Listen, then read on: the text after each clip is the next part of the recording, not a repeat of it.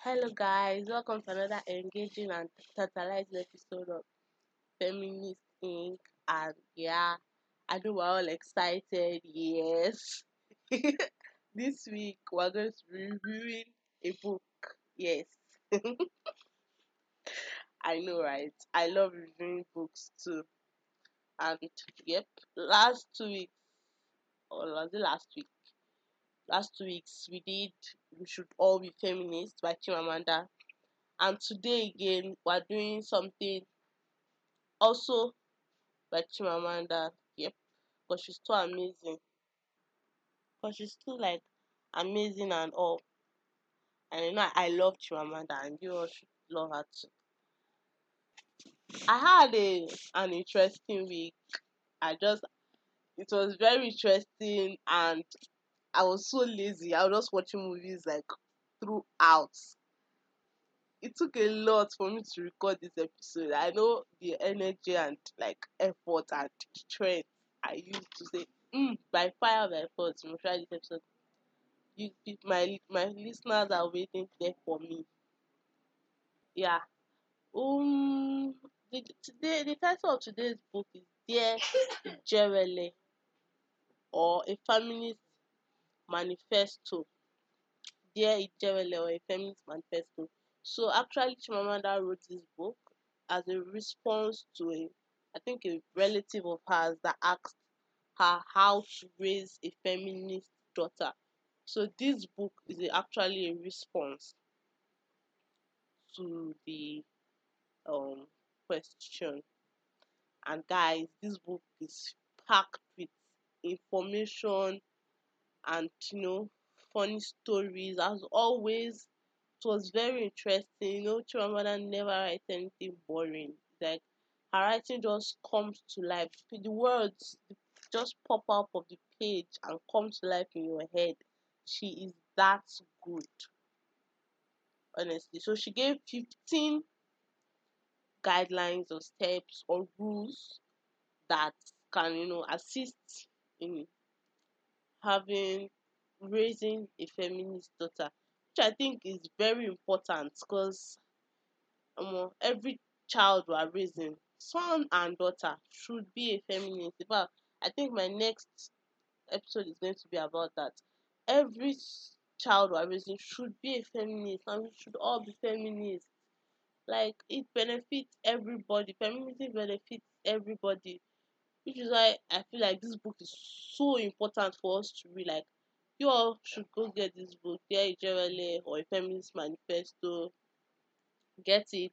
It's really good. It's really interesting. It's really informative. You know, really educative.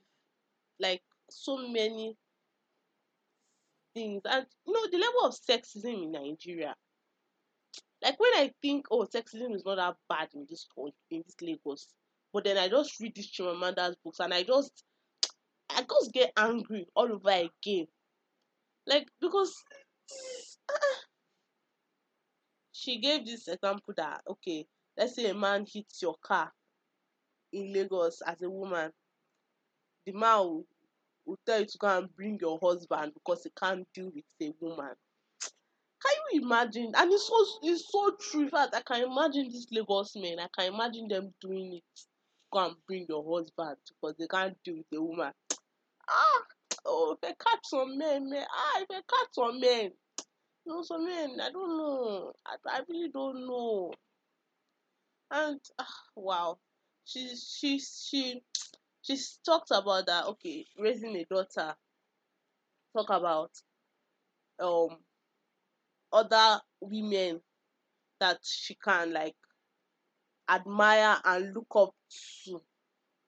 Tell her, tell your daughter and this one should know i'm taking taking this personal not only with daughters as uh, nigerians as feminists you should look for nigerian female role models females that we can look up to in the feminist perspective to give examples of ama ata aido dora akuni ngozi okonjo iweele taiwo ajay so many more etc etc etc. And I, agree, I couldn't agree more.